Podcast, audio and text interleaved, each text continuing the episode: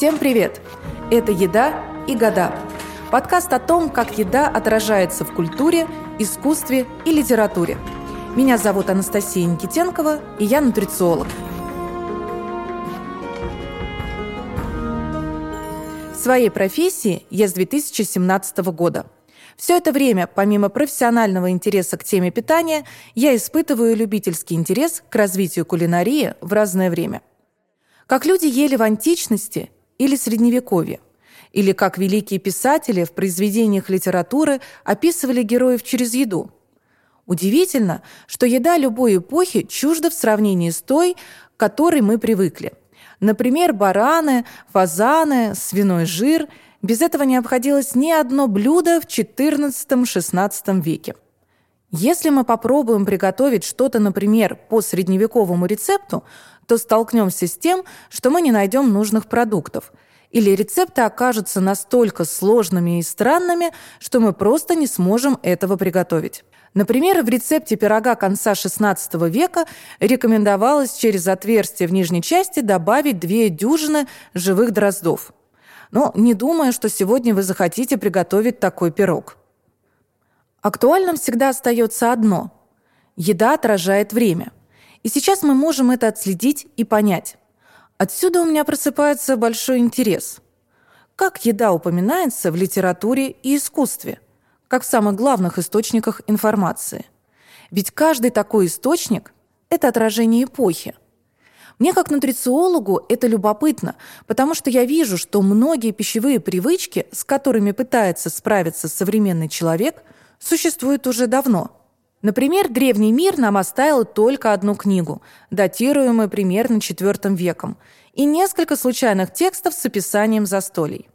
И только со временем мы получаем какое-то отражение рациона людей того времени. А еще интересно, как привычные нам продукты появлялись случайно.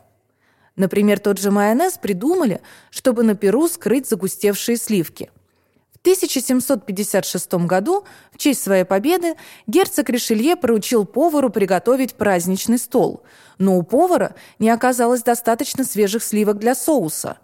Тогда он добавил вместо них оливковое масло, и получился майонез, который назвали в честь захваченного порта Маона. Благодаря герцогу новый соус сразу же стал популярным при королевском дворе Франции – Ободрящий эффект кофе открыл эфиопский пастух в IX веке, а точнее его козы, которые становились резвее после того, как ели ягоды с кустов. Позже пастух сам попробовал ягоды и ощутил прилив сил. Конечно, со временем еда и ее культура эволюционировали. Такие понятия, как рецепт и ингредиент в культурном поле появились только в XX веке – а вот от книг XV века ничего подобного ожидать не стоит. И вообще, это были книги из непроверенных рецептов, которые были дополнены советами о диетах и лечебном питании. В те времена еда и лечение были понятиями сходного порядка. И что удивительно, сейчас мы говорим о том, что еда может быть как источником болезней, так и способом избавления от них – мы ищем причины своего самочувствия и находим ответы в тарелке, как и люди в античности и средневековье. С одной стороны, у современного человека сейчас больше знаний о еде. В 21 веке еда окружила нас. Она на прилавках, в кулинарных программах и книгах. Но мы часто воспринимаем еду только как способ восполнения энергии или способ насладиться вкусом, забывая о том, какое влияние она оказывает на наше самочувствие – и в перспективе на наше здоровье. В этом подкасте я хочу посмотреть на еду с разных сторон и через разные источники.